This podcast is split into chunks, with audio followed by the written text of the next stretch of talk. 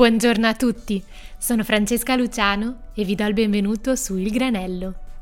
In questo podcast invito persone stimolanti che vantano carriere notevoli perché condividano con tutti noi le loro storie di successo. La mia convinzione? Che ogni incontro nella vita sia come un granello di sale che ci arricchisce e ci rende le persone che siamo.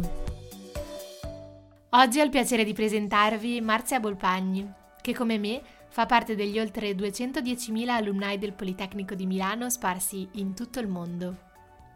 Marzia è l'ingegnera a capo dell'implementazione digitale al MACE di Londra, azienda leader nel settore della progettazione, costruzione ed edilizia, e vanta esperienze internazionali di rilievo, tra cui il Massachusetts Port Authority, il Ministero della Giustizia Britannico e il gruppo europeo CEN per la standardizzazione dei livelli di fabbisogno informativo. Ho scoperto Marzia grazie alla sua fresca conquista del titolo britannico Women of the Future 2021 per il settore delle costruzioni, titolo preceduto da svariati altri come quello di miglior ingegnere dell'anno alla Royal Academy of Engineering e Inspiring 50 tra le 50 donne più influenti della tecnologia nel Regno Unito. La rapidità della risposta positiva a partecipare al Granello è stata subito per me un indizio dell'approccio smart, diretto ed entusiasta di Marzia, che ringrazio molto per avermi dedicato un'ora del suo tempo, condividendo con me il suo percorso e la sua visione professionale.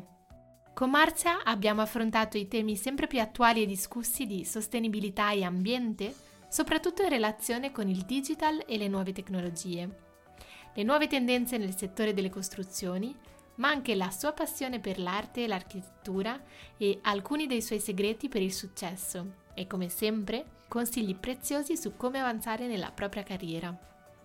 Se l'episodio vi piace, non esitate a parlarne alle persone intorno a voi, a diffonderlo e a seguire la pagina Instagram Il Granello Podcast. Buon ascolto!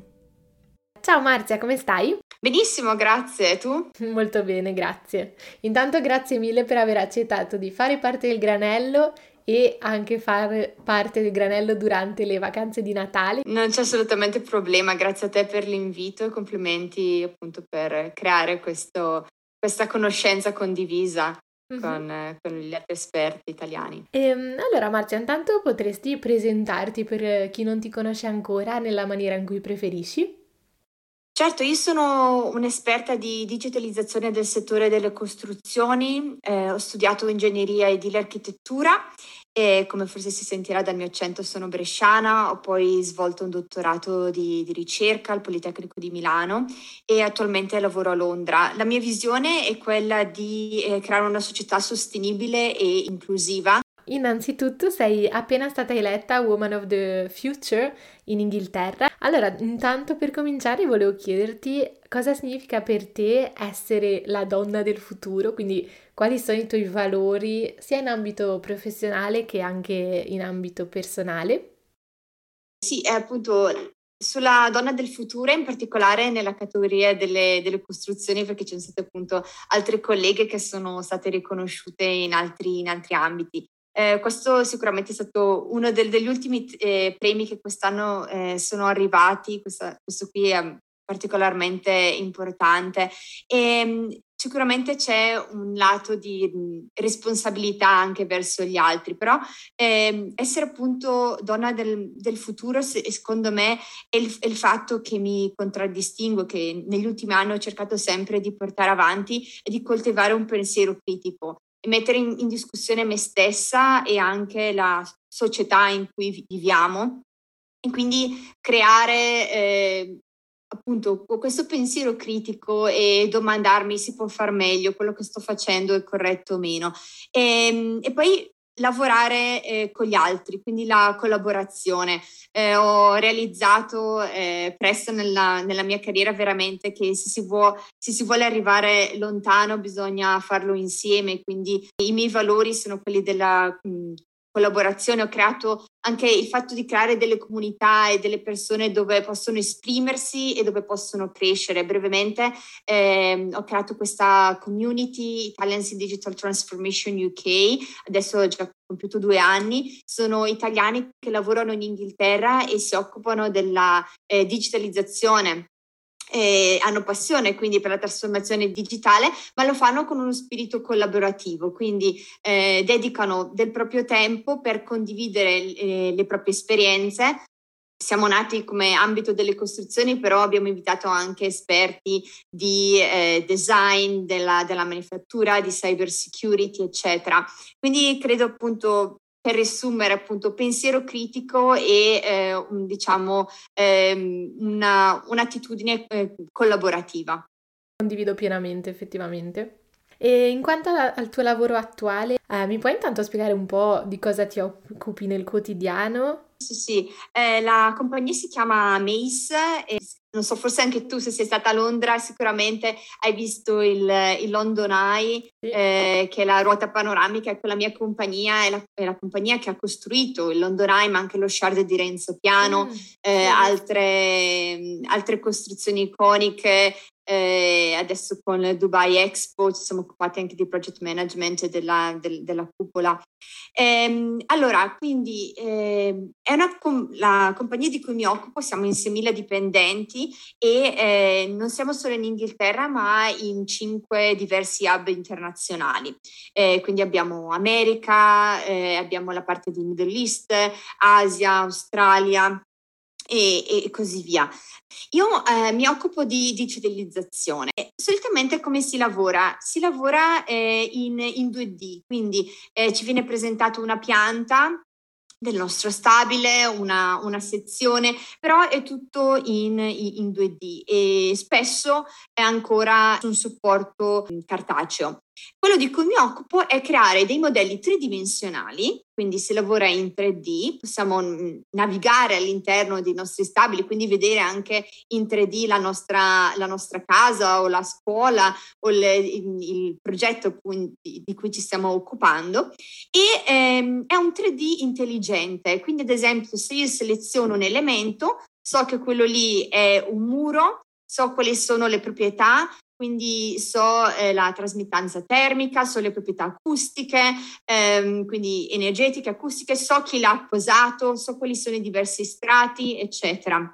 Quindi è la fusione tra gli aspetti più tradizionali dell'architettura e dell'ingegneria in generale delle costruzioni e gli aspetti invece più della parte informatica.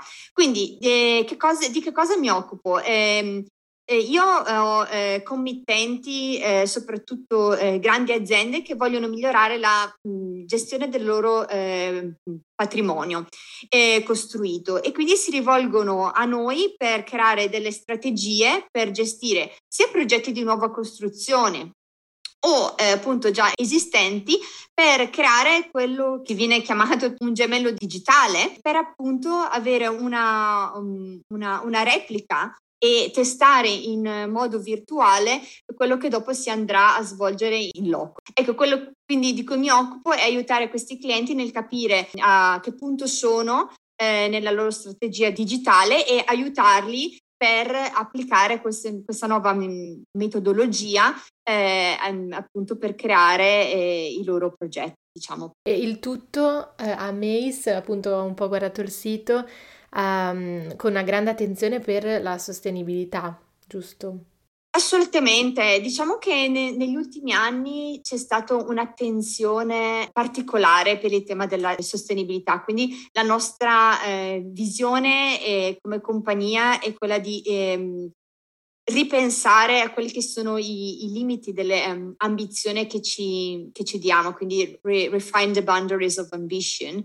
C'è un team specializzato sulla sostenibilità, ma tutti noi siamo chiamati a pensare, e in particolare nel mio caso, quali strategie e tool usare, ad esempio, per quantificare effettivamente l'impatto dei nostri progetti.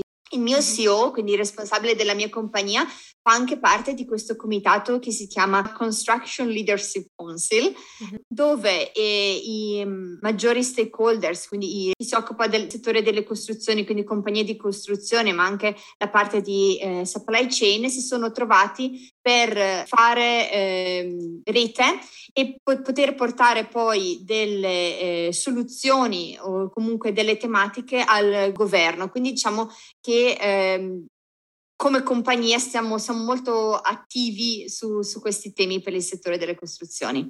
Mm-hmm. E mi chiedevo, perché da un lato se ne parla molto di digital e sostenibilità sullo stesso piano, quando il digital potrà aiutare nella sostenibilità, però dall'altro non dobbiamo dimenticare che il digital può anche avere un grande impatto ambientale per, da un lato, i rifiuti dei prodotti digitali, piuttosto che le emissioni di CO2 prodotte dai data centers e così via. Qual è la tua visione a riguardo? Come interpreti questo binomio, appunto? Sei più positiva o negativa?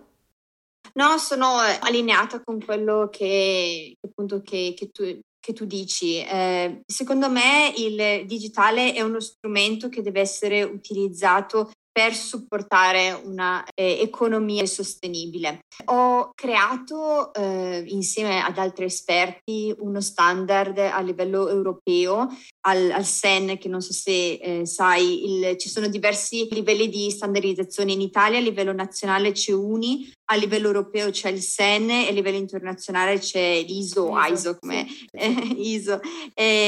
lo vuoi pronunciare, se in italiano o in inglese. Ecco, a livello europeo, quindi al CEN, nel 2020, alla fine del 2020, è uscita questa norma che ho coordinato, che è la EN 17412 nella sua parte 1, che si occupa del livello informativo.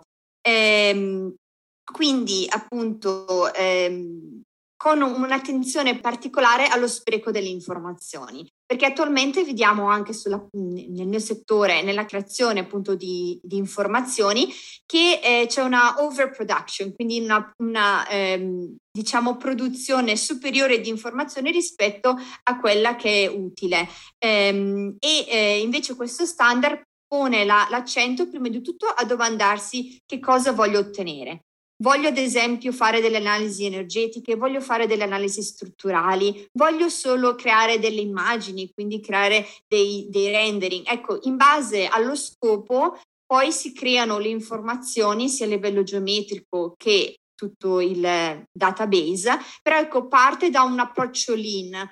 E secondo me anche un approccio generale appunto alla digitalizzazione, bisogna capire veramente qual è lo scopo finale e usare la tecnologia appunto affinché questa sia ottimale, perché concordo appunto con te sul fatto che c'è anche uno spreco e un impatto della digitalizzazione.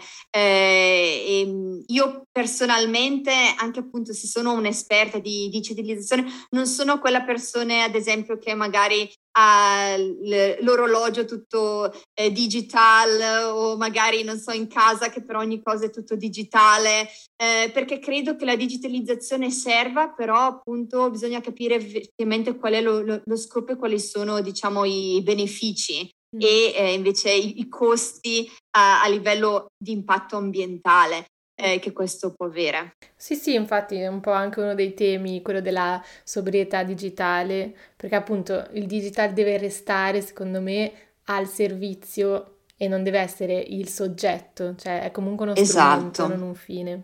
E appunto in quanto a trends, che è una delle mie passioni, soprattutto appunto in materia di ciò di cui tu ti occupi, quindi da un lato ingegneria, dall'altro architettura, potresti un po' illuminarmi sui temi emersi dalla COP26 o dal recente Green Deal sviluppato in Europa?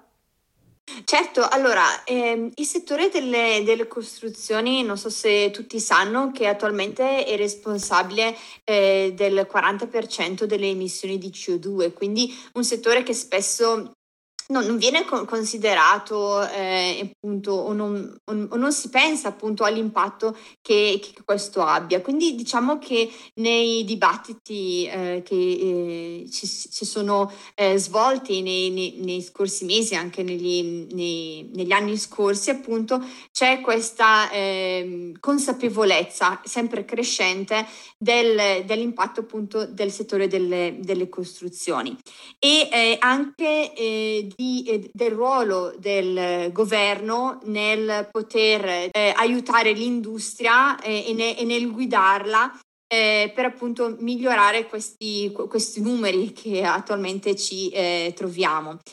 C'è un trend di portare la discussione della sostenibilità il prima possibile, quindi nelle fasi iniziali del processo.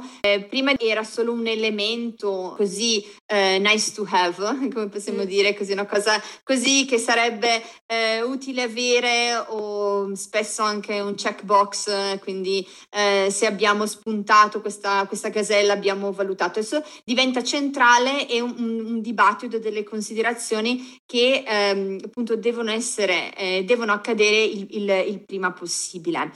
C'è anche un'attenzione a non concentrarsi solo, che poi magari possiamo entrare più nel dettaglio, sui materiali, ma diciamo ripensare completamente l'intero processo. Noi come compagnia negli ultimi, posso dire, 4 anni, se non sono di più, abbiamo investito molto su una metodologia diversa delle costruzioni, quindi quello che noi chiamiamo from construction to production, quindi ripensare completamente al settore delle costruzioni e avvicinarlo di più a quello che è la manifattura, quindi vedere il cantiere non come un luogo confusionario o poco efficiente, ma più come una fabbrica. Ti faccio un esempio, sempre a Londra, a Stratford N6, quella che a nostro viene chiamato Jump Factory. Pensate come ai blocchi del Lego, quindi ci sono diversi elementi, quello che viene chiamato assemblies, che dopo vengono montati on site, però vengono costruiti off site, quindi nella fabbrica. Quindi il trend che mi chiedevi anche è ripensare non solo alle piccoli miglioramenti che si possono fare, ma su un processo tradizionale, ma ripensare proprio il modo di costruire, quello che in inglese viene detto modern method of construction, quindi i nuovi metodi moderni delle costruzioni. Un altro anche trend sempre in questa direzione è quello della platformization, quindi di pensare a livello di platform e come appunto avviene nella manifattura. Non so se sai, la BMW, tutti i diversi modelli delle macchine provengono da una stessa platform, quindi per semplificare lo stesso scheletro è lo stesso, e poi su questa struttura, su questa piattaforma, vengono poi montati i diversi elementi che la rendono poi un modello di Mini rispetto che un altro modello appunto di BMW. Ecco, questo possiamo creare la stessa cosa nel settore delle costruzioni, quindi per un momento non pensare più alle diverse tipologie edilizie, quindi pensare alla scuola, all'ospedale, o quello che può essere una cella. Possiamo standardizzare questi spazi per creare effettivamente delle piattaforme che poi possiamo appunto standardizzare per poi migliorare e creare appunto un processo più allineato alla manifattura. E quindi appunto negli ultimi anni abbiamo investito e stiamo investendo e creando delle diciamo soluzioni che si basano appunto su questo modo differente. Perché, tornando al trend, che sicuramente un altro trend che non abbiamo citato, ma che è quello della sostenibilità, quindi l'attenzione all'ambiente, il settore delle costruzioni, perché è così, diciamo, dispendioso a livello di CO2 e in generale ha un impatto ambientale? Perché non è un settore prevedibile, ci sono molti sprechi. Se invece utilizziamo questi modi diversi di costruire, di pensare al modo delle costruzioni, possiamo avere un processo controllato anche del settore edilizio delle infrastrutture, che ci permette anche di controllare quante sono le emissioni sia durante la fase di costruzione che dopo di gestione delle nostre opere. Ecco, spero di averti diciamo elencato quali sono i principali trend che ho individuato. Ah sì, decisamente, anche molto bene, e mi piacciono perché ovviamente tu ne parli legati al tema delle costruzioni, ma mi sembrano trend che sono comunque presenti anche in altre industrie. Appunto, io conosco magari di più quella della moda, del design, ma effettivamente penso che siano da un lato replicabili, dall'altro siano piste che sono seguite anche in quei campi. Certo.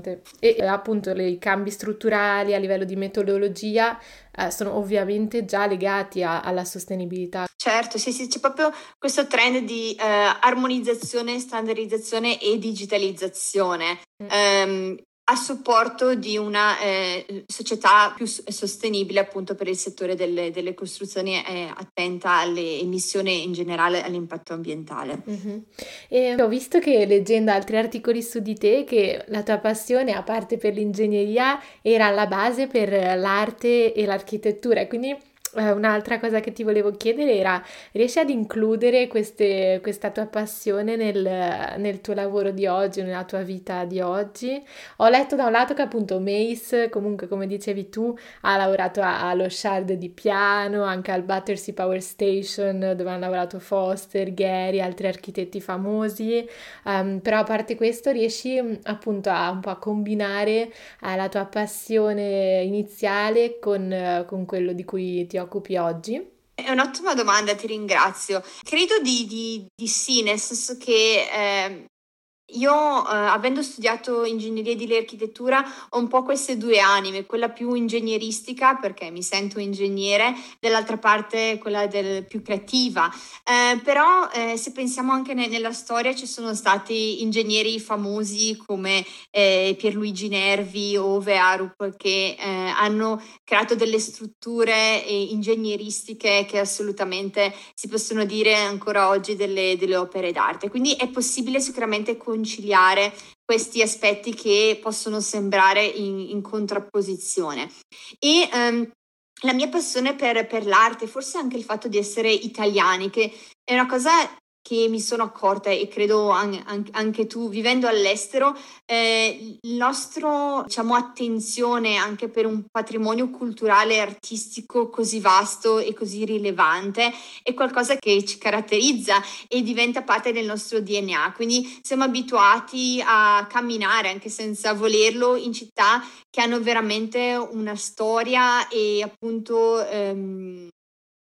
creano appunto quello di cui siamo abituati. Io spesso lo dico ai miei colleghi stranieri, ad avere la bellezza nei nostri occhi, quindi anche il lavoro di cui mi occupo è cercare di usare il digitale per creare delle strutture che mettano ancora l'uomo al centro e possono creare quello che in inglese viene chiamato well-being, il benessere. Mm-hmm. Quindi essere circondati appunto da edifici e infrastrutture che possono appunto creare delle emozioni e possono aiutarci a creare una società migliore.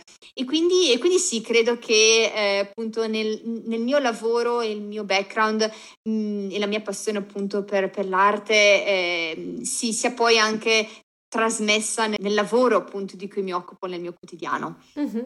Wow, ottima risposta. E quindi in pratica tu sei stata eletta nel 2021 migliore ingegnera dell'anno, come dicevamo prima, Women of the Future e tantissimi altri titoli, Inspiring 50 e così via. Come ci sei arrivata? Nel senso, qual è il tuo segreto del successo? E allo stesso tempo, appunto, quali consigli daresti a giovani ambiziose e ambiziosi per seguire il tuo esempio? Grazie, sì. Allora, diciamo che il mio percorso è nato ancora quando, appunto, durante i miei studi e anche in particolare con il mio dottorato di ricerca al Politecnico di Milano, e in quel momento in particolare mi trovavo a Boston, dove appunto collaboravo con il Massachusetts Port Authority, grazie anche a collaborazione con Luciana Burdi, che mi piace sempre nominare, che mi ha ospitato. Quindi, diciamo, da una parte io ho sempre avuto attorno a me delle persone che hanno riconosciuto il mio talento e hanno investito. Quindi un consiglio appunto che vorrei dare a tutti, appunto, di riconoscere il prima possibile queste queste persone, perché appunto ti permettono di andare avanti più in fretta, per capire appunto qual è il tuo percorso. Quindi appunto stavo dicendo, ero a Boston e avevo trovato un problema, mi sono resa conto di un gap e appunto ho iniziato a fare domande, ho iniziato a chiedere ma come mai attualmente dell'industria si specificano le informazioni in questo modo, non c'è un modo diverso di farle, eccetera eccetera. Quindi torno ancora a una delle prime domande che mi hai fatto, il mio pensiero critico, la mia voglia di migliorare. Ecco, quello lì è quello che mi ha spinto. E la risposta che ho trovato, la prima risposta diceva, ma Marzia, ma non farti queste domande. Se il cliente è contento, bene, se non è contento si aggiungono delle informazioni, eccetera, eccetera. Ecco, però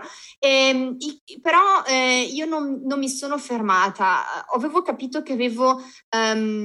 identificato qualcosa che poteva essere migliorato e quello che ho fatto e l'ho comunicato, quindi non ho ottenuto questo mio questa mia sensazione solo per me, ma l'ho comunicato. Appunto al tempo avevo scritto un articolo, poi un blog post che è diventato poi virale. Questo blog post è diventato virale al punto che uno dei fondatori di un formato interoperabile, IFC per chi è appunto è tecnico, mi ha contattata e mi ha chiesto, Marzia, mi piacerebbe che tu venissi a collaborare a livello europeo per creare uno standard per migliorare questa problematica. Quindi appunto il mio consiglio è, se trovate degli elementi oppure delle tematiche che possono essere migliorate, non accontentatevi e continuate per la vostra strada. A me capita di avere dei miei colleghi che sono laureati con me, hanno iniziato il mio percorso con me, che hanno iniziato nel mondo del lavoro e sebbene fossero molto innovativi, hanno lavorato per delle compagnie che dicevano no, non c'è bisogno di innovare, noi è 30 anni che lavoriamo così, non c'è bisogno di cambiare, perché dobbiamo cambiare. Ecco, e io ho detto di no a questo modo di pensare e ho cercato invece di collaborare con persone che invece come me volevano migliorare il modo di lavorare e di ripensare al settore delle costruzioni. E poi appunto dopo ho avuto diversi mentori, sempre diversi, che mi hanno permesso appunto di potenziare degli elementi della mia professionalità, e questo mi ha permesso di crescere in modo veloce. Quindi forse questo è il mio suggerimento. Appassionatevi a un tema, andate in profondità, fate domande. E se non siete soddisfatti delle risposte che vi vengono fornite, condividete questo vostro sentimento, perché sicuramente fuori, in qualsiasi ambito sia, ci sono delle altre persone che probabilmente hanno pensato alla vostra hanno avuto il vostro stesso pensiero, ma non hanno avuto magari il coraggio di comunicarlo, e fate gruppo con loro per poter veramente creare qualcosa di diverso. Nel mio caso, come vi ho raccontato, è stata la possibilità di creare uno stand europeo che adesso stiamo portando a livello internazionale. E poi da lì ho creato appunto delle community, continuo a lavorare tra accademia e industria per portare avanti appunto la ricerca nel mio ambito, il fatto appunto di essere anche ibridi, di non pensare alle figure professionali tradizionali, ma di combinare le diverse passioni, forse anche Francesca è il tuo caso, per creare il proprio profilo e il proprio job title, diciamo così. Mm-hmm. Super top consigli, davvero. Da un lato i mentori, dall'altro quello che condivido pienamente, pensare controcorrente, non dare nulla per scontato, perché tante volte si tende a dire, come dici tu, si fa così da 30 anni, perché ripensarlo? No, giusto appunto, perché si fa così da 30 anni, se è sbagliato cambiamolo, no? Assolutamente. Adesso con questa sfida della sostenibilità, io spesso lo dico sia a chi è più grande di me o più giovane, è un tema che riguarda la nostra sopravvivenza. alcune volte, ma anch'io, alcune volte non mi rendo conto di quanto sia fondamentale. Veramente serve il talento di ciascuno per poter ripensare, rimettere in discussione ogni piccola abitudine, ogni piccolo modo appunto di produrre e di gestire le diverse risorse appunto che attualmente abbiamo. Decisamente. In quanto a cose piccole, ti porrò adesso le domande granello.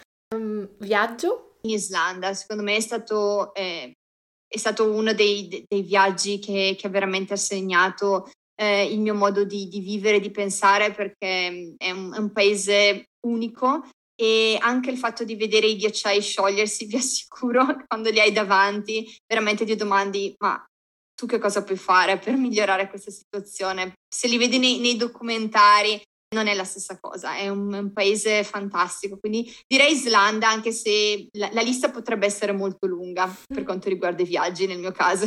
Un hotel? Vabbè, anche qui in Islanda è stato uno degli hotel più particolari dove sono stata, è questo igloo, si chiama One Million Star Hotel. Un ristorante? Di recente sono stata a Milano al The Sur Bar, un'esperienza che multisensoriale che consiglio a tutti. Un bar? Mi viene The Blind Pig, posso dirlo? Sì, certo. Credo che sia uno speakeasy che c'è a Londra. Un architetto? Zaha Hadid, credo, soprattutto come figura di donna innovativa, una donna forte, anche se poi diciamo che le persone bisogna conoscerle a 360 gradi, io non ho avuto modo di poterla conoscere, però sicuramente è stata una donna che ha dato molto all'architettura in generale. Un film? Un film? Ti direi qualcosa di serio rispetto al film, i due documentari / film che consiglio a tutti, The Social Media Dilemma e Sisperi, pazzesco, un altro documentario che veramente mi ha cambiato la vita. Cosa è? Sisperi è praticamente sull'impatto della pesca e sulla sostenibilità. Okay. Bellissimo, veramente mi ha fatto ripensare a tante cose che davo per scontato. E allora infine un libro? Un libro sicuramente Scegliere il futuro, un libro che consiglio a tutti. Ci sono due autori, una di queste è la donna tra le 50 donne più influenti al mondo anche quest'anno, Cristina Figueres, che ha promosso la firma per l'accordo di Parigi nel 2015, e è un libro che è per tutti e che ci permette di pensare, ci dà degli spunti su come affrontare la crisi climatica con ottimismo e ci dà anche dei consigli pratici su delle azioni da prendere, quindi lo consiglio vivamente. Top, perfetto, grazie mille Marzia. Grazie a te, a presto, alla prossima. E grazie anche a voi per aver ascoltato questo primo episodio dell'anno che è appena cominciato. Vi auguro un 2022 all'insegna della curiosità, di nuove scoperte e in continua evoluzione.